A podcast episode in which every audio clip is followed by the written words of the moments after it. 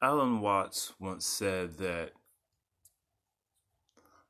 the new game is just a highbrow, refined version of the old game. He likened it unto a child trying to get a candy bar. I'll make the same comparison here. See, I'm titling this Narcissism, the Real Pandemic, because I truly believe that narcissism is the real pandemic, and I'll lay out what I mean. But first, I want to I want to explain this point so that we have a a substrate on which to build this argument from. So when you were a kid, you know, and you probably there was something you probably wanted more than anything. You know, it's like the like the Christmas story. You know, the Red Ryder B B gun. Every kid had something that they desperately wanted. Alan Watts used the uh, the term or the position of a, a kid wanting a candy bar. But I mean, whatever your candy bar is, doesn't matter. You know, you wanted something as a kid, and you could probably even think of that thing right now. The thing is, and what people don't realize, is that that never really changes. In fact, some kids, uh, they will go about the pursuit of that thing that they want so bad in different ways, you know. And this is where your your values play in. But I want to preference something right here and say that, yes, values determine your outcome. But how you apply those values ultimately matters. So, I mean, you can have all the great values in the world. You can come from a from a very, very moral Christian family. You can come from, you know, very humble means, and, you know, and be very empathetic and all that. But if you do not apply it to your life, it means nothing. You can have all the good, great intentions in the world, you know, and, and you know, hell is paved with good intentions. There are lots of people out here doing stuff with good intentions in mind, but inwardly, or through their actions, do perverse shit. So let me just get back to what I was talking about. So let's just use the candy bar, but you know, but whatever your candy bar is, you know, what have you. How how do you see see it? You know, uh, some kids will will work towards the candy bar if they can't get it right away. So let's just say, you know, the little kid wants a candy bar. They want it more than anything. And, you know, mom says no, dad says no. And so the kid, you know, different ways that you can react to not getting what you want, to not getting the candy bar. Uh, it could be, you know, throwing a temper tantrum. You know, the extreme, you know, would be a, a child that decides to steal the candy bar, or a child that decides to lie. You know, let's say your mom says that, uh, well, if you clean your room, and the kid half-ass cleans their room on purpose, or doesn't clean it at all, comes back and lies and says that, hey, mom, I cleaned my room. And the mother, you know, trustingly doesn't check, and then the child gets the candy bar. And later on she checks, finds out that the kid didn't clean their room, you know, and, and now she has to deal with a, a child that is dabbled in deceit. You know, the the game never changes. It's all wretch and no vomit. The game never changes. And so, there's, I mean, there's different there's different ways to go about this. You know, some kids, the really, really good ones, they'll work their way towards it. Like, what do I have to do to get that candy bar? I'll mow a couple of yards. I'll clean my room. I'll do whatever I have to do within reason to get that candy bar. You know, some would say that that's a good kid. A kid with solid morals. And you see this play out for that child in life, because that child, when they go about getting that candy bar that way and they realize that, that things can be earned, they'll apply that to other aspects of their life. And so they'll work their way towards, you know, positions, in, you know, uh, in hierarchies in their job. They'll, you know, uh, work towards building strong relationships with other people. You know, the game never changes. It just evolves. It just gets co-opted into other aspects of your life. But the game never changes. You know. some people, they, they, they want to uh, find the easy way to, to get what they want. You know, this goes back to who they were as children all the way to who they are now. But this is about narcissism. So first we'll, we'll dabble into the, uh, to the definition. And I can't tell you how many people I hear using the word narcissism whilst displaying narcissist behavior. So for shits and giggles, we're going to go through the, the, uh, the definition. You know, narcissism, the excessive interest in or admiration of oneself and one's physical appearance, similar to vanity, self-love, which is so big right now. Everyone's talking about self-love, self-admiration, self-adulation, self-absorption, self-obsession, conceit, self-conceit, self-centeredness, self-regard, egotism, egoism, egocentricity, egomania, and, you know, the opposite of these. I love, I love the opposite. The opposite of this word is modesty and diffidence. Hmm. Mm. Like, if you didn't shudder a little bit at that word modesty, some of you ladies in particular, you know, if you didn't feel a little bit convicted at that word right there, then you you you don't get it, and you might be a narcissist. The psychology of it is a selfishness involving a sense of entitlement, a lack of empathy. Ooh, uh, that's a stinger word right there. Empathy is something all but dead in this world.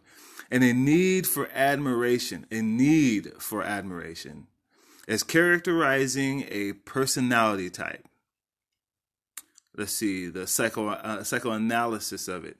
Uh, self-centeredness, arising from failure to distinguish the self from external objects, either in very young babies, which is how I started this off, talking about children and the hunt for a candy bar, or as a feature of mental disorder.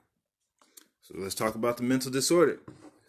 Now, before I, you know, read read this this next part, because I'm I'm reading this off of a, a, a website called uh, Mayo Clinic dot org. Mayo Clinic, very well known, reputable place.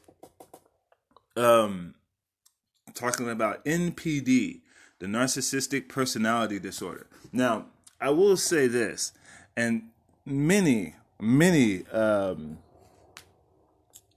uh, therapists and most uh, clinical practitioners of the, you know, the, the social sense, you know, people who who deal with uh, with uh, counseling, you know, people in different forms will tell you that that most of them believe that narcissism or someone that suffers from N P D is incurable. It just it's it's a it's a matter of of want to. The only way that someone with narcissistic tendencies and behaviors is going to stop is when they want to, period. No different than a, than a than a heroin addict or any or any or anything such like that. But let's just look at N P D real quick. Narcissistic personality disorder, one of several types of personality disorders, is a mental condition in which people have an inflated sense of their own importance, a deep need for excessive attention and admiration, troubled relationships, and a lack of empathy for others. But behind this mask of extreme confidence lies a fragile self-esteem that's vulnerable to the slightest criticism. So, I want to I want to highlight the part of vulnerable to the slightest criticism. See, the, the interesting thing about narcissists is that it's the minute that you criticize their behavior, they will in turn call you the narcissist. See how that works? It's funny. It's like a child when uh, you don't give them what they, they, they want so bad, even if it's something that's bad for them. Like, you know, Lily does this shit to me all the time, where... Uh, She'll ask for candy knowing damn well, or something sweet, knowing damn well that she hasn't had any real food for a hot minute. And so she'll she'll go for the sweet thing first. She's got to get that goodie. She's got to get that sweet. Got to get that treat. She doesn't care about the food. It's my responsibility to make sure that that happens whether she wants to or not. But of course, me in doing so, I'm the bad guy. I'm the bad daddy. I mean, or, you know, in, in the grown-up sense, I'm the narcissist. See, there's something that I learned over the years when being able to tell the difference between genuine people and non-genuine people is if I could see a child doing what you're doing. You know what I'm saying? It's a very, very intelligent way to approach relationships and, and problems with other people is when you see something that someone is doing or saying, and you could see a child saying or doing such a thing. You're you're you're dabbling in in in, uh, in narcissistic behavior. So, is this something to to bear in mind whenever you're you're you know checking out your behaviors? Whenever you're trying to you know rein your ego in, it's important to to make this differ you know this this differentiation. It's important to be able to tell the difference between a selfish act and an unselfish act. Empathy and modesty aren't just words. They're important. They're important points of view, which is something that's lacking in this world. This is the reason why, you know, it's so easy to see people coming up with snap judgments about other people and other things and situations and ideas. It's because it comes from a place of narcissism. It comes from a place of, for some reason, I disagree with that because it offends me. Why does it matter that you're offended? Why does it matter what you think at all? See, the thing about most things is that they're they're formed about formed through opinion. You know, I could make many examples of this, but I'm not going to get into it because it would take too long. But I will just give a few examples. See, you could do it with anything. In order to to make an opinion about something, you have to be of a position of authority to make said opinion. It's like me saying that the Bible is the Word of God. Now, theologians say that it is. Pastors say that it is. Lots of Christians say that it is. And they even believe that it is. But it's my opinion that they aren't lying. It's my opinion that the Bible is lying. It's my opinion. It's the same thing as if if the president of the United States says that he loves all black people. It's his opinion. It doesn't necessarily mean that it's true. And you would have to to know the inner workings of his mind to know that it's true. It's like someone telling that they love you. Sure, they, they say that they do, but do their actions bear that out? See what I'm saying? The game never changes. Really doesn't. And we see this more and more in our society, where narcissistic behavior, the me, me, me, you know, if you don't have it, there's something wrong with you. Mentality is just It's just an all-consuming idea in our world right now. To where I honestly believe and see a lot of people dying alone. See, narcissism is the core root and reason for all of that. Or at least I believe that to be so. Because, think about it. Older generations came together with, you know, community, and there was a sense of community, even in the black community, in in most communities, you know, of old in the past, you know, that was what, what kept us strong, was our sense of community and our duty to each other, you know, where, where our village would raise a child. It's not like that anymore.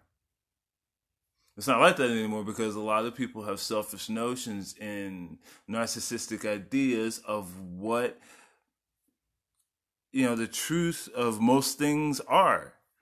Have these weird ideas uh, on, on what fairness is, these strange ideas on, on, on what's right and what's wrong that are rooted in narcissistic beliefs that I'm always right, or that my, my motives are more important than anyone else's.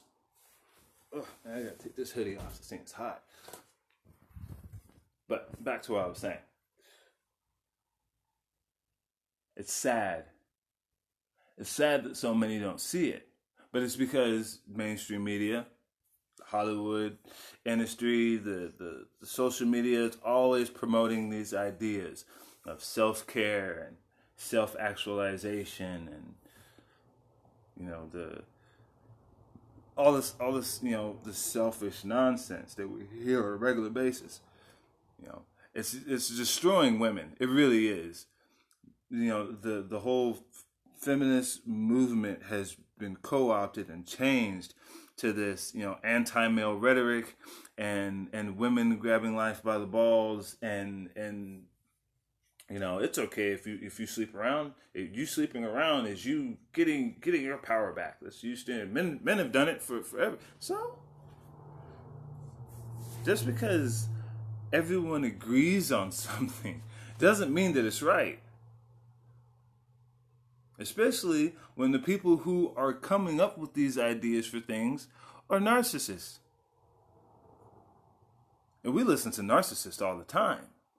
Shit, some of our favorite personalities that we listen to and follow and and and and and shoot, in some cases worship. I mean, I'm talking about guys who, who worship football. You know, narcissistic. Okay, look at me. Look what I have done. Sound and fury, ultimately meaning nothing. We do it all the time. We love that shit as Americans. And, and most of this stuff is, is, is, is highly American. I will say that. I mean, because you go to places like Japan where it's socially unacceptable to be loud and boisterous and and stick out. You know, that, that old Japanese saying, you heard it in the movies, you know, the nail that sticks out gets hammered. It's, it's because in, in Japan, and a lot of places in the Orient, the uh, the the idea of respect, respecting others and empathy is important. It's in the sauce. It's it's how those people live day-to-day lives, because in the Warring States era, they learned. See, the thing the thing that stops, you know, these these narcissistic beliefs is is contrary beliefs. And see, the contrary beliefs to narcissistic beliefs aren't one-off, aren't opinion-based. They are things that have stood that, that have withstood the test of time. Like thou shalt not kill, or or uh, or being, uh, you know, like the Bible uh, verse, you know, a double-minded man is unstable in all his ways. See, these things are true. They, they, they hold up to the test of time. You know, stealing is wrong, or that, that that killing someone for the sake of killing is wrong. You know, it, it, these these things you you can't change them, because they will always have validity. They will always be true. You can't do that with, with, with narcissistic ideas. They don't hold up. I'll give you an example. See, you'll have you'll have this weird situation in relationships where you will hear people talk about relationships like like they're about to get a puppy. So frustrating to me whenever I hear that. You know, like I can't wait to get I can't wait to get a boyfriend that cherishes me and listens to me and this to me and me and this this for me and gets this for me and does this for me and buys this for me and takes me this place. And yeah, I'm sure you've heard it, heard it shit tons of times. You know, guys do the same thing.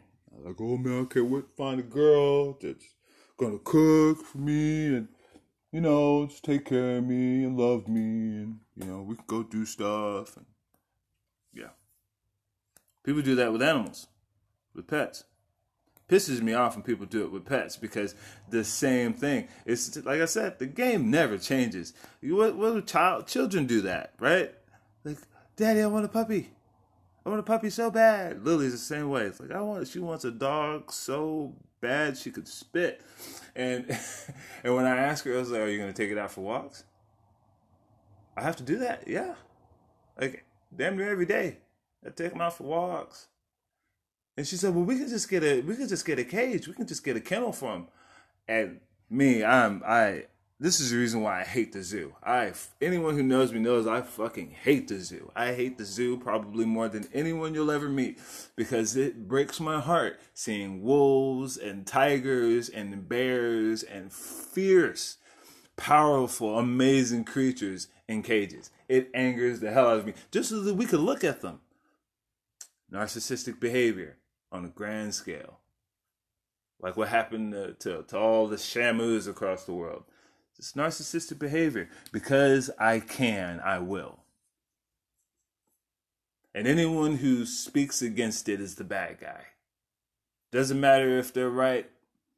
Means nothing to me.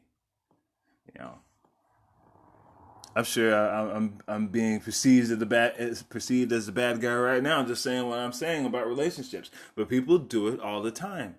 I'll just preface it with with a puppy. See, anyone who's ever raised dogs or, or or bred dogs knows that when you get a litter of puppies, no two dogs are alike. None. There's some more aggressive than others. There's some more passive than others. There's some that are goofy. There's there's always that weird one that you're like, the fuck is wrong with this one? This one's this one's jacked. You know, like there, there's all there's there's just all kinds in a litter of puppies. I actually learned this the hard way with probably one of the best dogs that I ever had. Her name was Zuna. I named her Asuna, but but we all called her Zuna, and she was a blue heeler mix. She was And blue heeler mixed with a German shepherd. She was a gorgeous dog. She looked like a fox. That was, that was my little fox baby. I used to call her my fox puppy. And uh, she loved. She was the most loving dog that you could ever have. And me, in my f- foolish youth, I wanted her to be a dog that defended the house. You know, I wanted her to be an attack dog.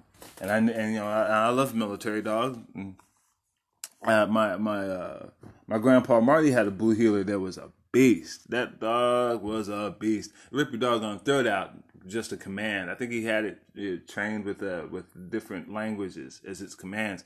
And that dog would sit by his side and wouldn't move until he told it to.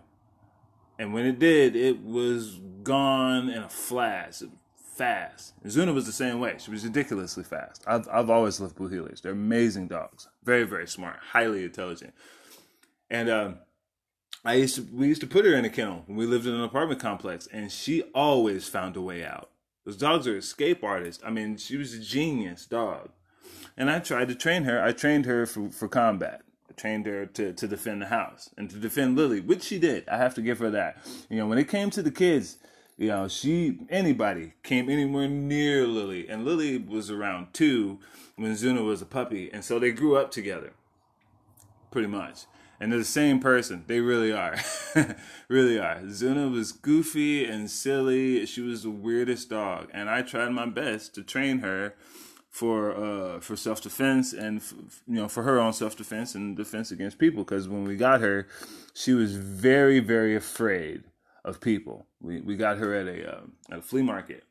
There was these farmers in East Texas that were losing their farm because of, you know, economic crisis, and years ago, and uh, she was in this this cage next to, I think, a a, a duck and a goat, and they and they all were covered in mud, and they, all three of them, they were covered in mud, and they just looked they just looked horrible. I think there was a rabbit in there too. They just they just looked horrible. It looked like they had they had been through a war. And Zuna, she I mean she had, you know, mud matted onto her. We had to cut out. I mean, it was it was bad. She was just one sad looking puppy.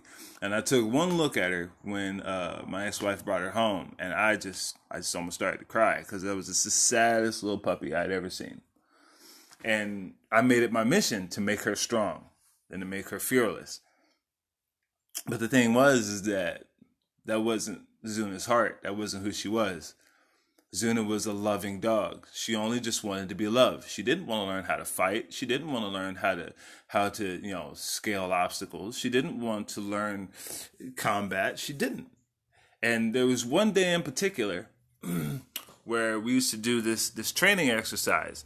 It was one that helped me with my reflexes, and it was another one which Zuna's half the reason why my reflexes are as good as they are. Anyone who knows me knows this.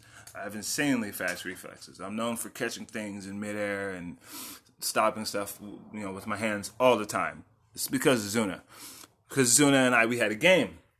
Then in the beginning, she kind of loved to play because she loved the attention. But um, there was this one day in particular where I pushed it too far. It was a game where the goal was for her to land a bite on me. And Zuna would always, you know, and, and I did this without pads or gloves or any safety equipment whatsoever.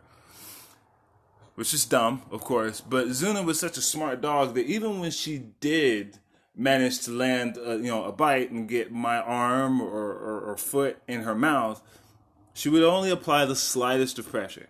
There was, you know, be a few times where I would get her a little mad and she would press down a little bit harder than more. She wouldn't break the skin, but I could feel the power in her bite. My wrist would hurt, or hand or whatever, for, you know, a couple of days, and then and then we go back at it. But I always praised her for it. And uh, she didn't care for those games. She really didn't. And there would be there was a, a good while where she just kind of pulled back and was like, "No, I just I just want to play with the kids." I was like, "No, come on, it's training time. It's time for us to train. I need your help, so get over here." And there was this one day in particular where she was, she was really, her, her heart wasn't in it. She didn't want to do it. She wanted to go play with the kids. And she loved playing with the kids because they would just love and hug on her, and she would just soak all of that up. She loved it. She was a loving dog. That was who she was. And me, in my ignorance, I didn't care that she was a loving dog. I wanted her to be an attack dog. I wanted her to defend the house. I didn't want her to be a house dog. I wanted her to be a defender of the house dog. And one day I almost paid for it because we were playing this game where she had to land a bite, and all of my training, which I have to say I was proud at the moment, paid off because Zuna, she got, I, I there was this one day I was in rare form. I she couldn't get me to save her life, and we were just in the living room of, you know, of, of our apartment, which was a massive, it was like a two-story apartment. And uh, we were in here on the bottom floor while everyone was upstairs doing whatever.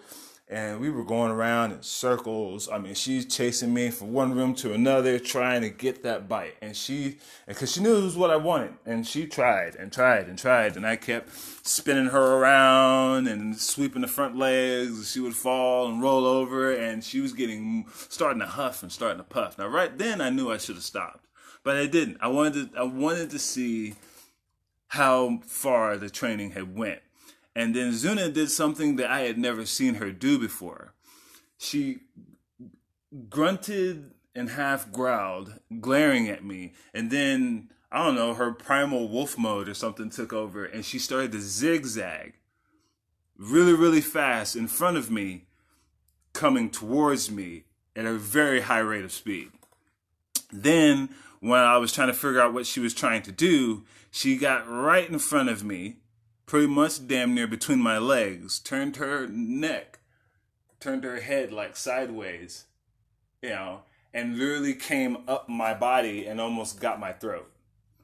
And and and I, at the last second, shoved her head out of the way, and she missed.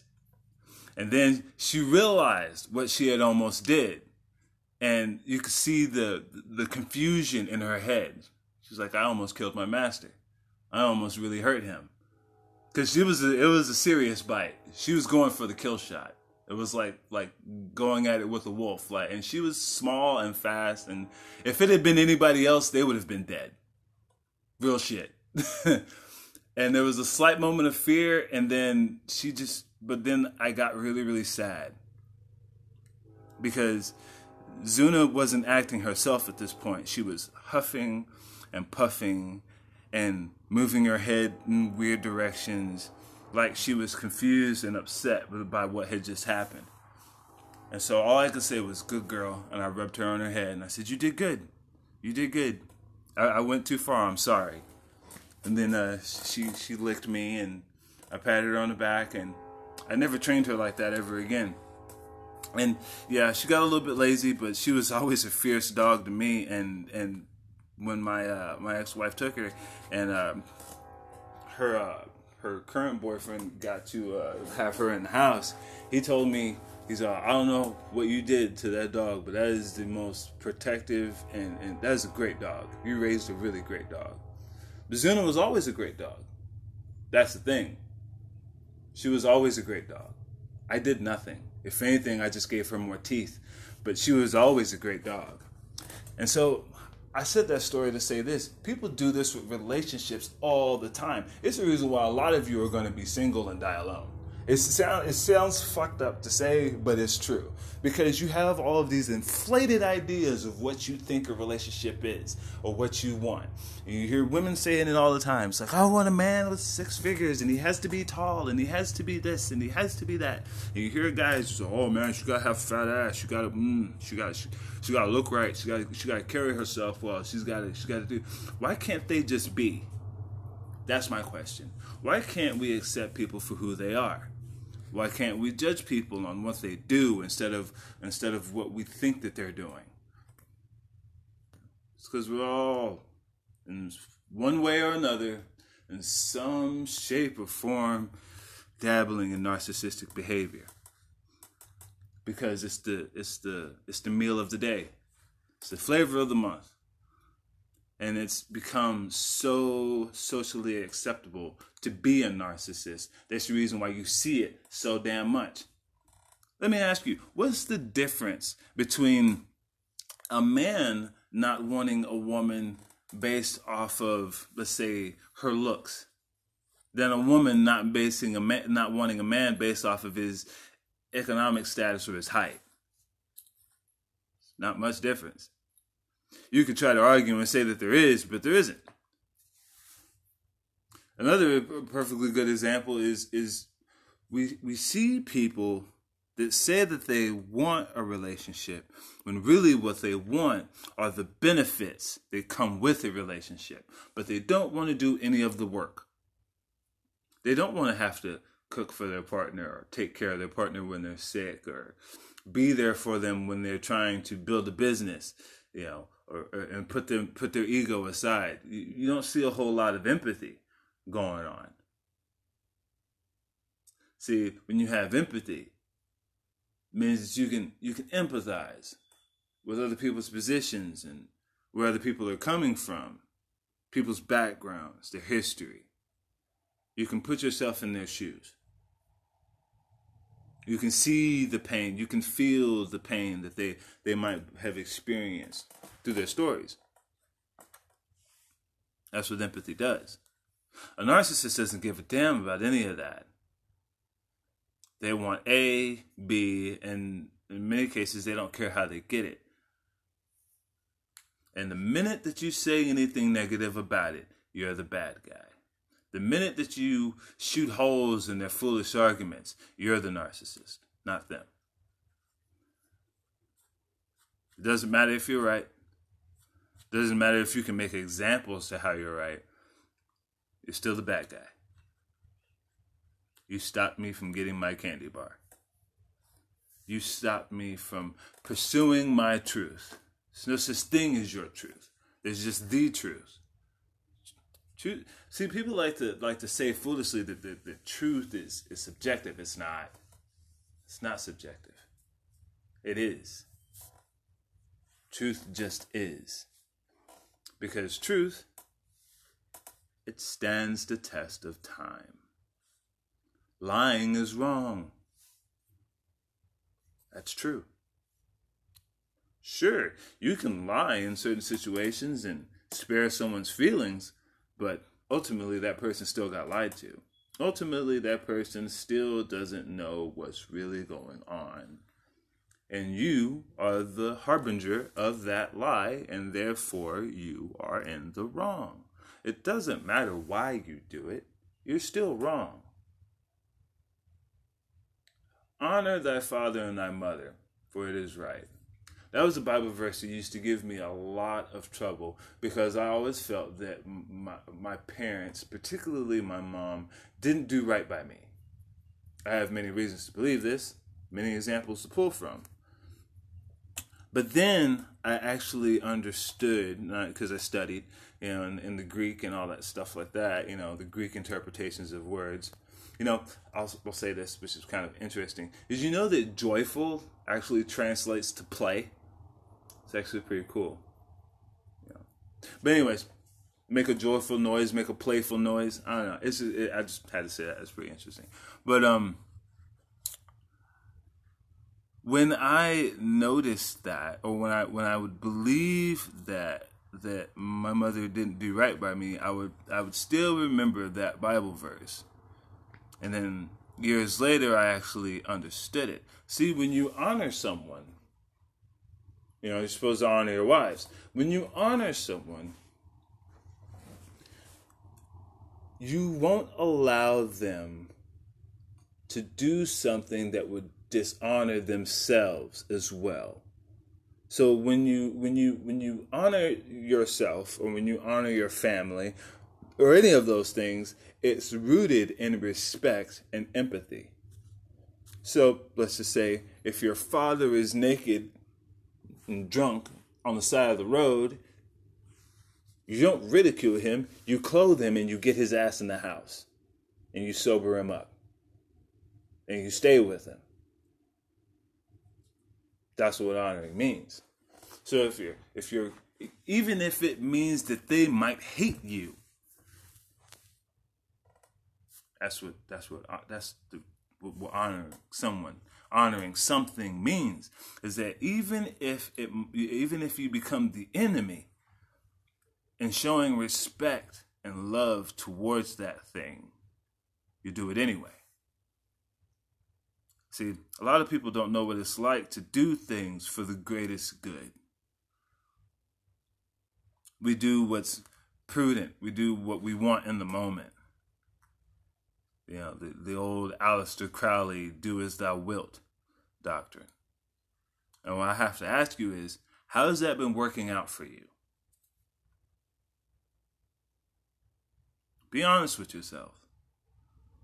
How has doing what you want, when you want, how you want, whether it's right or wrong, how is it working out for you? See, the thing about narcissism is that it makes that saying so true, you know, that hell is paved with good intentions. Because the people who display these narcissistic tendencies and behaviors, they are not inherently bad people. And in many cases, the things that they want are the same things that we all want. It's just how they're going about getting them.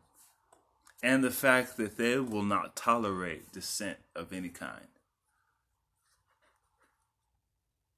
See, if we're honest with ourselves, we all dabble in narcissistic behavior in one way, shape, or form at some point in our lives. We all do. We all have. If you were ever a baby, at one point in time, you were a narcissist. You only cared about yourself. So for me, that's the truest test of someone's maturity, how easy it is for them to put themselves aside for the greatest good in any situation. I had to realize, you know, uh, I'm single now, you know, and I had to realize that I had issues in relationships. Because the reason why I wanted a relationship is because I wanted a woman to love me, because I felt that my mother didn't love me. And so I was willing to accept any kind of, of female attention. It didn't matter how bad or how pathological it was. It was attention. You know, no different than a child that, that will will take, you know, any kind of uh, of uh, of attention, whether it's good or bad, if they're not getting any at all. So they will do bad stuff, you know, to get attention, because any attention is better than no attention at all. See, that, that, that narcissistic idea is very, very prevalent today. A lot of people have gotten to the point to where any attention is better than no attention at all. You know, there used to be a time when we used to go outside. Some of the greatest memories that I have are memories of me playing Dirt Clod Wars with the kids across the street when I lived on Bonair Street in South Dallas. There was one time I actually got hit in the eye. It's a crazy story for another time. But my mother was pissed, but that was the most fun that I had had in a long time. Playing with my friends, doing something dangerous, something that was bigger than me. It's just a whole bunch of young guys playing Dirt Clod War. And it was a rush. It was, I can, I can remember the feeling even now of how much of a rush and how fun it was. Those were good times. Me and my siblings used to run outside and, and play out in the back and create our own stories and make up our own games. Because the beautiful thing about games is that you play them for the game's sake. We would just make up rules as we went along. It's old school stuff. And the cool thing about those games is that everybody got to participate. I remember the times when there used to be, uh, when uh, you know, living in apartments. You know, this is this is uh, us us uh, I guess us lower income people. You know, or lower income people fun. The, the the rich kids didn't necessarily know know a whole lot about this because their types of fun wasn't necessarily our types of fun. But for us uh, for us low income poverty kids, you know, a whole bunch of kids at the swimming pool, at the local swimming pool was a gas, man. That was just like. Most fun ever. All kinds of stuff going on. We were little kids. Watching the girls show up. All the guys trying to drown each other. Sounds vulgar and barbaric, but man, those were good times. Nobody was there was out there for me. And you know the funny thing about it is, you know what kid would ruin the fun for everybody? The little S J W whiners. There was always one. We'd sit there and we'd be having a good time. Everybody's having a blast. Girls and guys are playing chicken fight. And you were a king if you could get a girl to play chicken fight with you against other people. I mean, like, you were like a king among the guys. Because it's like, you had a girl sitting on your shoulders. Which is something that every young boy wanted. You know, at least we did at that point in time, you know. You you were the shit, and, and if you were tall, like I always was, you kind of had the pick of the litter because all the girls wanted to be able to get on the tall guy's shoulders and be able to play chicken fight. You can't play chicken fight with the short dude. You got to get in the shallow end. No one wants to play chicken fight in the shallow end. It's only fun in the deep end because there's risk involved, you know. But there would always be that one kid. Start to whining, start to crying, and going and get mom because they're not having fun. A pool full of kids having fun, but they're not having fun, so it's time to call it a day. And then that same kid would be shocked when everybody at the pool would leave and even hate that kid the next day. Nobody likes a narcissist. Not really. It's just now we've we've made allowances for them. Now it's socially acceptable. Now you'll get praise, especially if you're a girl. If you're if you're a woman, you'll get praise for narcissistic behavior all day long. But but you know, it, it's that, that lack of self-esteem. You know? That's the reason why you'll see guys doing it too, where they will They will congratulate these girls and their shit behavior. Because they have low self-esteem. And all they want to hear is, oh, thank you. Thank you for thank you for that. Oh my God, thank you. And so everybody involved gets their little dopamine hit.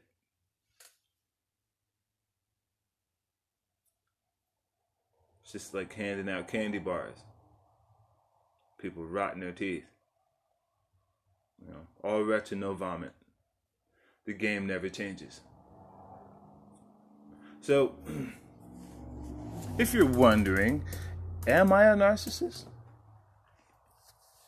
You know, ask yourself this. Are you always trying to one-up people? Is that something that you catch yourself doing all the time?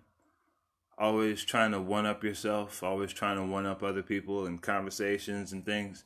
Are you always concerned with what someone else is doing, how they're living their life, the things that they have, and you catch that envious vein every now and then? Yeah. The wise person will, will go, you know, I do do that. I am always trying to one-up people. How do I stop doing that? It's pretty easy. Develop modesty. Develop empathy. You know, make make gratitude your mantra. It's a start. But more importantly, like the puppy, you know, reference, understand that other people come from different points of view. Every person's life experience is a different point of view. And when you say that another person is lesser than than you, or that their positions or their ideas or their experiences are irrelevant, you're a fool.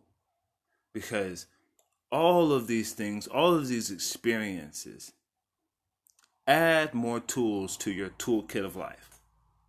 That's the reason why it's foolish, and I would say even crazy, to to not want all of the all of the information that can be given to you at any one time. Saying that, that you won't, you know, that you won't uh, break bread with this person or that person because they're this different and that different is is self-destructive, which is something that narcissist people, narcissistic-minded people uh, uh, experience all the time.